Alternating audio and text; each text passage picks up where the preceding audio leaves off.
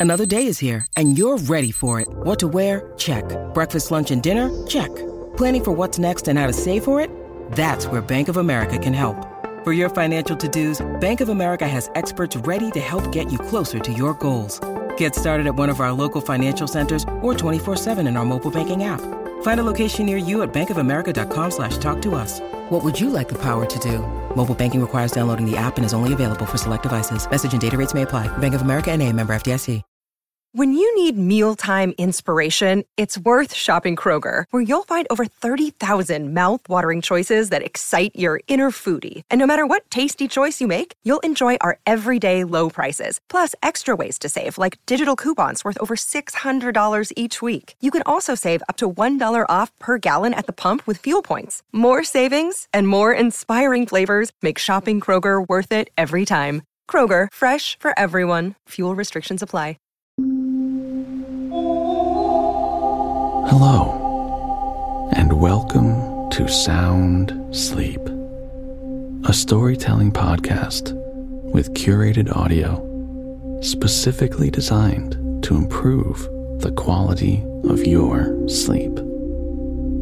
I'm your host, Adam. Thanks for joining me. Did you know there are even more stories in the Sound Sleep premium feed?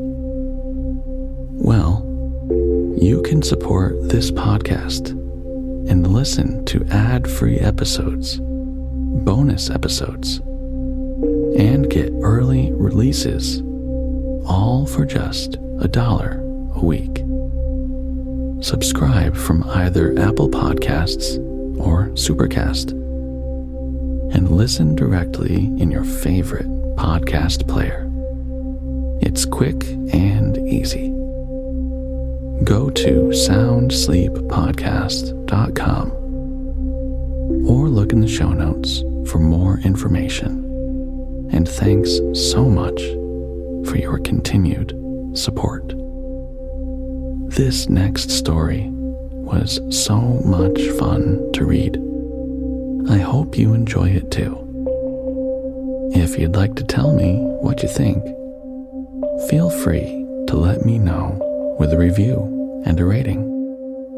Or send me a message on Instagram or in the Facebook group. I truly love to hear from you.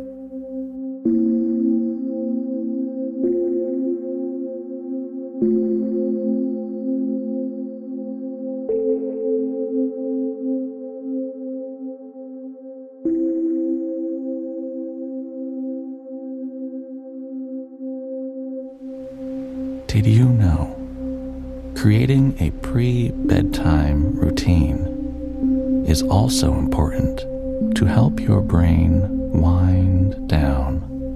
This is where listening to a podcast may work to your advantage when it comes to falling asleep. It's a paired response. If you do the exact same things before you go to bed, including listening to a podcast, then your brain knows that it's getting ready for sleep. All of the audio you hear in this podcast is uniquely curated with methods that promote healthy and quality sleep.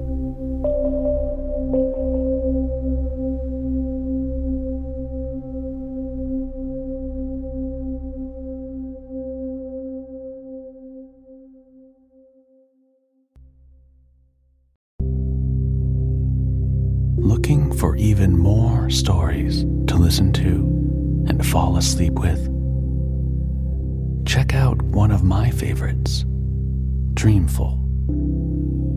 Jordan has an amazing selection of the best stories and perfectly pairs them with music that she personally selects. You'll be snoozing in no time to Pride and Prejudice, The Wonderful Wizard of Oz, or you could easily get hooked on her 12 part Constellation series. Check out Dreamful wherever you listen to podcasts.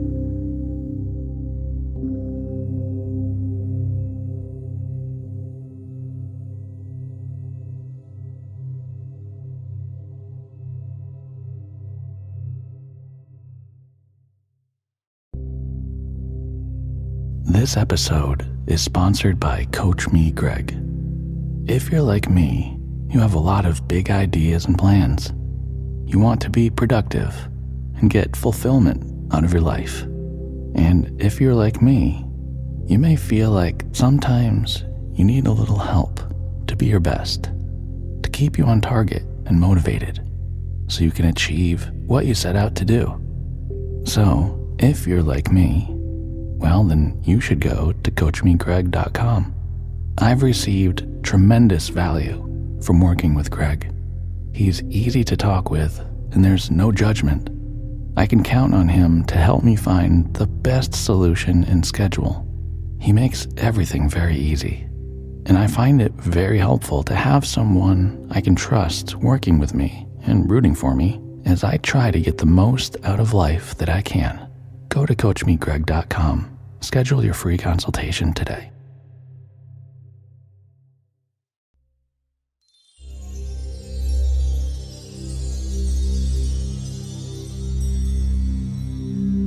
Let's take a minute to begin to unwind.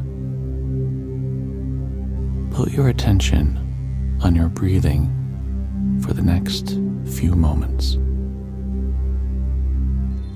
Feel the natural, soothing rhythm as you try to slow down your breath. The inhale is deep and full. The exhale is refreshing and relaxing.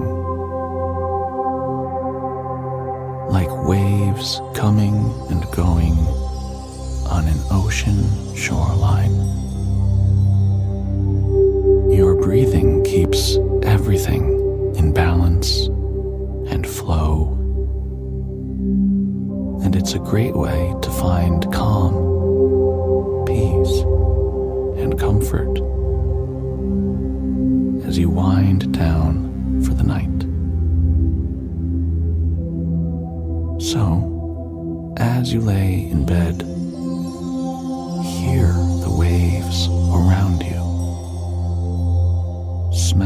salt water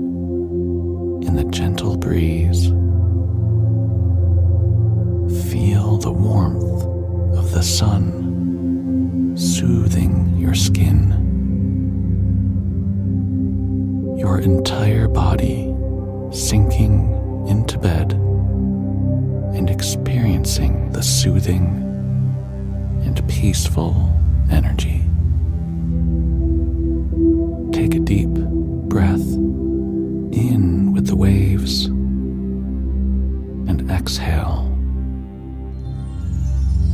As we begin our story, allow the essence of the waves to carry you into a deep and sound sleep whenever you are ready.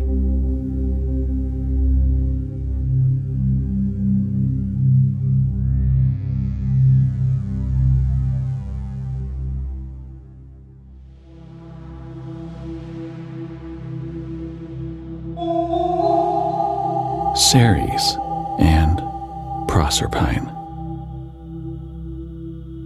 In the island of Sicily, high up among the mountains, there was once a beautiful valley called the Valley of Enna. It was seldom that a human being, even a shepherd, climbed so high. But the goats, being able to climb by the steepest and most slippery paths over the roughest rocks, knew well what soft, sweet grass grew there. Sheep, too, and sometimes wild swine found their way to this spot. Not another mountain valley anywhere was quite like this one. It was never visited by any of the winds, except Zephyrus, who was always mild and gentle. The grass was always green, and the flowers were always in bloom. There were shady groves on every side, and numberless fountains of sprinkling water. It would have been hard to find a pleasanter spot. This valley of Enna was the home of Ceres, the Earth Mother, one of the wisest of the goddesses. In fact, the valley owed its beauty to the presence of Ceres and the wonderful vegetation which covered the whole island of Sicily was due to her influence. For she was the goddess of all that grows out of the earth, and knew the secret of the springing wheat and the ripening fruits. She watched over the flowers the lambs in the fields, and the young children. The springs of water, too, which came from hidden places of the earth, were hers. One day, Proserpine, the little daughter of Ceres, was playing in the meadows of Enna. Her hair was as yellow as gold and her cheeks had the delicate pink of an apple blossom. She seemed like a flower among the other flowers of the valley. She and the daughters of the valley nymphs, who were children of about her own age, had taken off their sandals and were running about on the soft grass in their bare feet.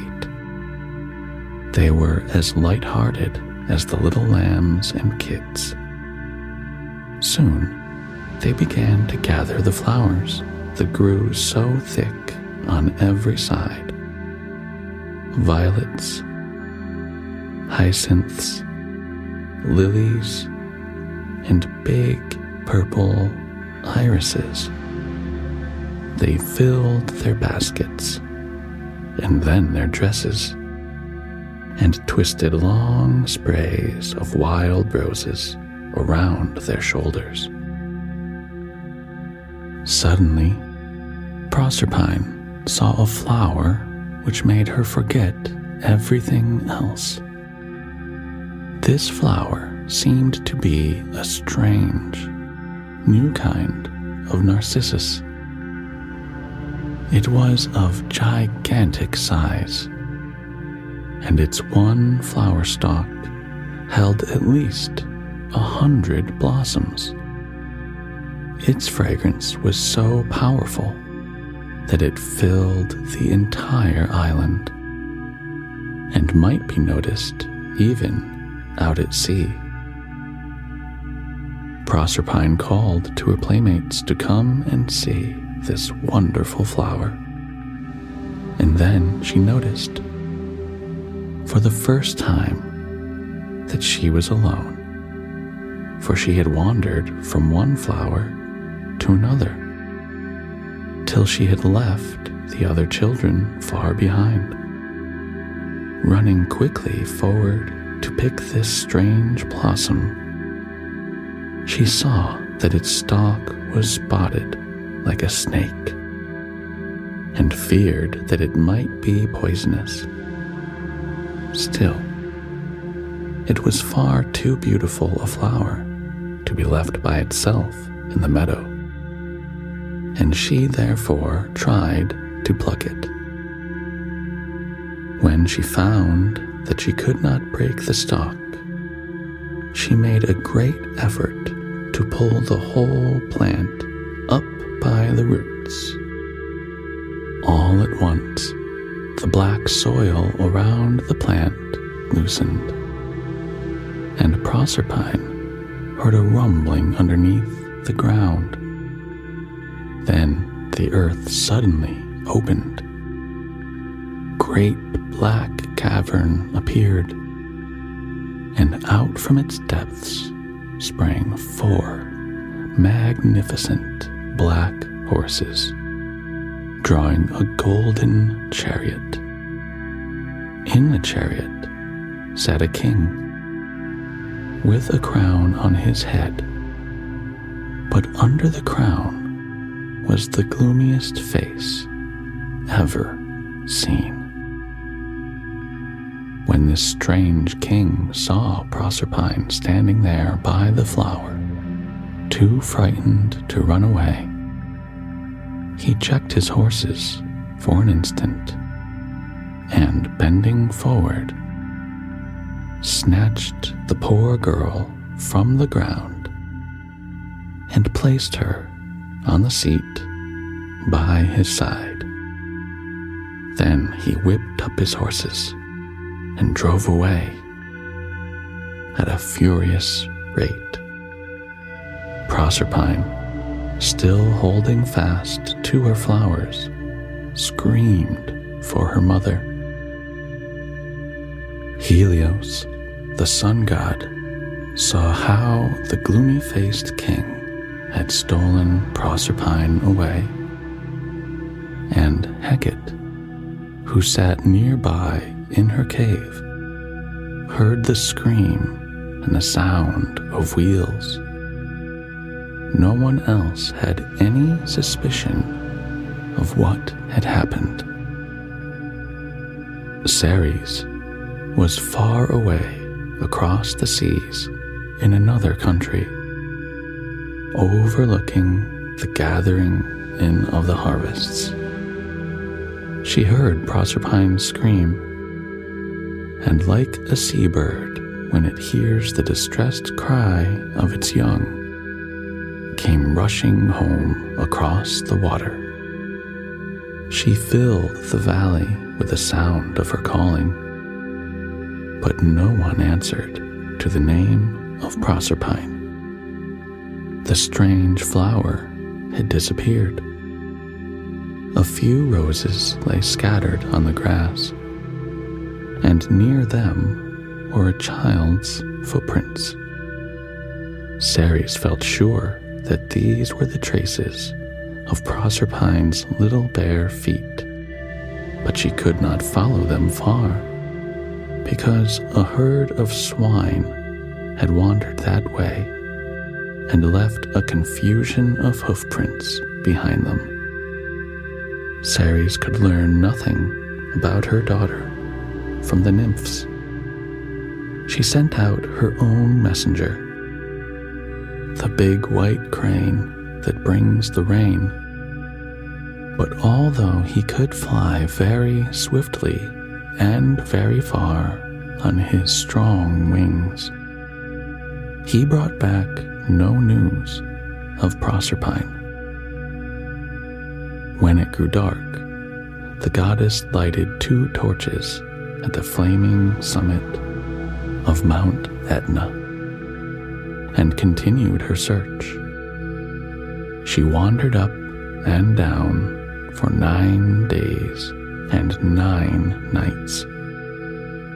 On the tenth night, when it was nearly morning, she met Hecate, who was carrying a white light in her hand, as if she too were looking for something. Hecate told Ceres how she had heard Proserpine scream and had heard the sound of wheels, but had seen nothing. Then she went with the goddess to ask Helios, the sun god, whether he had not seen what happened that day. For the sun god travels around the whole world and must see everything. Ceres found Helios sitting in his chariot, ready to drive his horses across the sky. He held the fiery creatures in for a moment while he told Ceres that Pluto, the king of the underworld, had stolen her daughter and had carried her away to live with him in his dark palace. When Ceres heard this, she knew that Proserpine was lost to her, and she kept away from the other gods and hid herself in the dark places of the earth.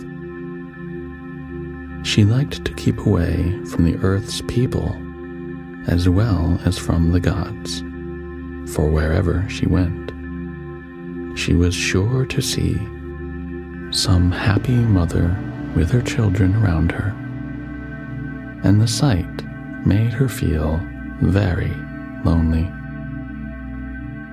She sometimes envied the poorest peasants, or even the little bird mothers in the trees. One day, she sat down by the side of the road, near a well, in the shade of an olive tree. While she was sitting there, the four daughters of Celeus, carrying golden pitchers on their shoulders, came down from their father's palace to draw water. Seeing a sad old woman sitting by the well, they spoke to her in a kindly way, not wishing them to know that she was a goddess. Ceres told the four young princesses that she had been carried away from her home by pirates and had escaped from being sold for a slave by running away the instant that the pirate's ship reached the shore. I am old and a stranger to everyone here, she said but I am not too old to work for my bread. I could keep house or take care of a young child. Hearing this, the four sisters ran eagerly back to the palace and asked permission to bring the strange woman home with them. Their mother told them that they might engage her as nurse for their little brother, Demophoon. Therefore, Ceres became an inmate of the house of Celeus, and the little Demophoon flourished wonderfully under her care. Ceres soon learned to love the human baby who was her charge, and she wished to make him immortal. She knew only one way of doing this, and that was to bathe him with ambrosia, and then, one night after another, place him in the fire until his mortal parts should be burned away. Every night she did this, without saying a word to anyone. Under this treatment, Demophoon was growing wonderfully godlike. But one night, his mother being awake very late and hearing someone moving about, drew the curtains aside a very little and peeped out. There, before the fireplace, where a great fire was burning, stood the strange nurse with Demophoon in her arms. The mother watched in silence until she saw Ceres place the child in the fire. Then she gave a shriek of alarm. The shriek broke the spell. Ceres took Demophoon from the fire and laid him on the floor. Then she told the trembling mother that she had meant to make her child immortal, but that now this could not be. he would have to grow old and die like other mortals. Then, throwing off her blue hood, she suddenly lost her aged appearance, and all at once looked very grand and beautiful. Her hair, which fell down over her shoulders, was yellow, like the ripe grain in the fields. Demophon's mother knew by these signs that her child's nurse must be the great Ceres. But she saw her no more, for the goddess went out into the dark night. After this, Ceres continued her lonely wandering, not caring where she went.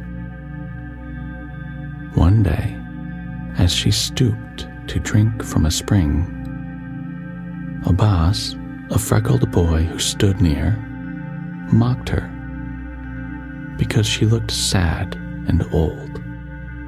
Suddenly, he saw Ceres stand up very straight, with a look that frightened him. Then he felt himself growing smaller and smaller until he shrunk into a little speckled water newt. When he made haste to hide himself away under a stone. Unlike Abbas, most of the people whom Ceres met with felt sorry for her.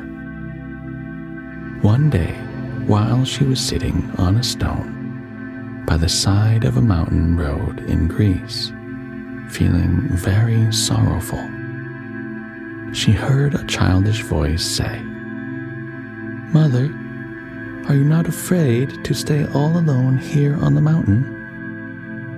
Ceres looked up, pleased to hear the word mother, and saw a little peasant girl standing near two goats that she had driven down from the mountain pastures. No, my child, said she. I am not afraid.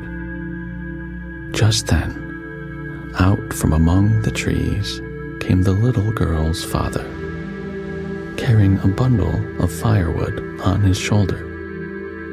He invited Ceres to come to his cottage for the night.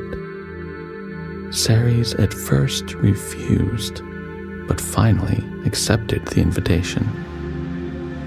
You are happier than I, said Ceres, as the three walked toward the cottage. You have your little daughter with you, but I have lost mine. Alas, I have sorrow enough, said the peasant. I fear that my only son, Triptolemus, lies dying at home. Let us hope that he may yet be cured, said Ceres, and stooping, she gathered a handful of poppies. Soon they came into the little cottage, where they found the mother beside herself with grief for her boy. Ceres bent over the child and kissed him softly on both cheeks. As she did so, the poppies in her hands brushed lightly against his face. Then his groans ceased, and the child fell into a quiet sleep. In the morning, Triptolemus woke strong and well. And when Ceres called her winged dragons and drove away through the clouds, she left a happy and grateful family behind her. All this time, while Ceres had been mourning for her little lost Proserpine, she had neglected to look after the little seeds that lay in the brown earth. The consequence was that these little seeds could not sprout and grow.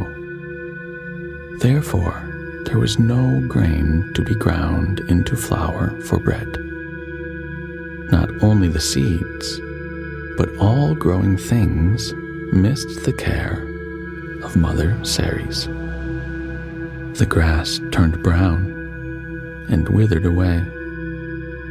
The trees in the olive orchards dropped their leaves, and the little birds all flew away to a distant country. Even the sheep that fed among the water springs in the valley of Enna grew so thin that it was pitiful to see them. Jupiter saw that without Ceres, the Great Mother, there could be no life on the earth. In time, all men and animals would die for lack of food. He therefore told Iris to set up her rainbow bridge in the sky and to go quickly down to the dark cave where Ceres mourned for Proserpine, that she might persuade the goddess to forget her sorrow and go back to the fields where she was so much needed. Iris found Ceres sitting in a corner of her cave. Among the shadows, wrapped in dark blue draperies that made her almost invisible. The coming of Iris lighted up every part of the cave and set beautiful colors dancing everywhere. But it did not make Ceres smile. After this, Jupiter sent the gods, one after another, down to the cave. But none of them could comfort the Earth Mother. She still mourned. Then Jupiter sent Mercury down into Pluto's kingdom to see whether he could not persuade that grim king to let Proserpine return to her mother. When Mercury told his errand to King Pluto, Proserpine jumped up from her throne, all eagerness to see her mother again. And Pluto, seeing how glad she was, could not withhold his consent. So he ordered the black horses and the golden chariot brought out to take her back. But before she sprang to the chariot seat, he craftily asked her if she would not eat one of the pomegranates that grew in his garden. Proserpine tasted the fruit taking just four seeds.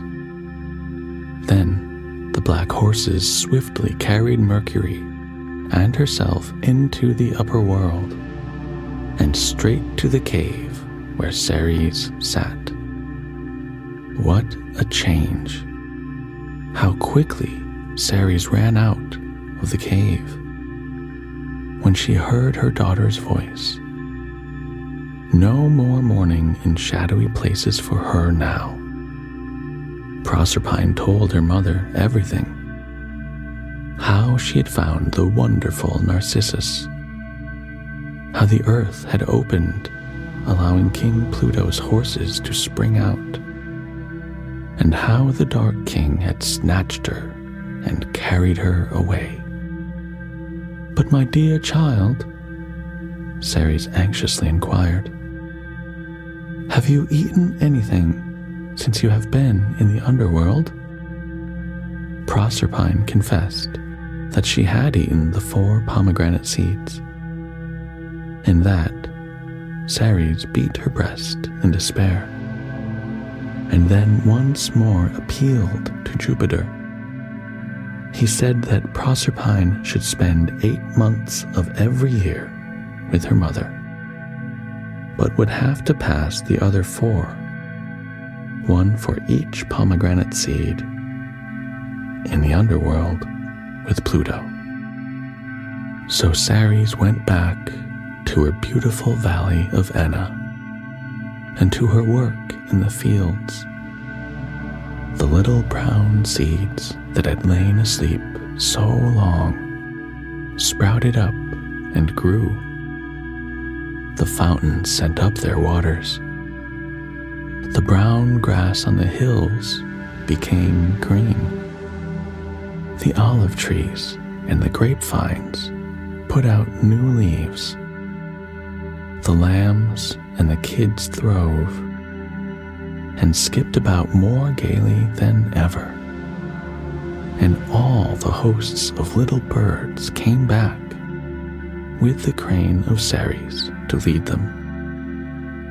During the eight months that Proserpine was with her, Ceres went about again among her peasants, standing near the men, while they were threshing the grain, helping the women to bake their bread, and having a care over everything that went on.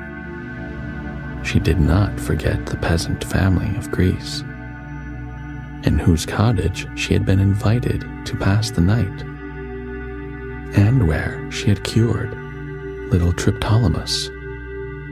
She visited this family again and taught the young Triptolemus how to plow, to sow, and to reap like the peasants of her own Sicily. The time came when Proserpine was obliged to go back to King Pluto. Then Ceres went and sat among the shadows in the cave, as she had done before. All nature slept for a while, but the peasants had no fear now, for they knew that Proserpine would surely come back, and that the great Earth Mother would then care for her children again.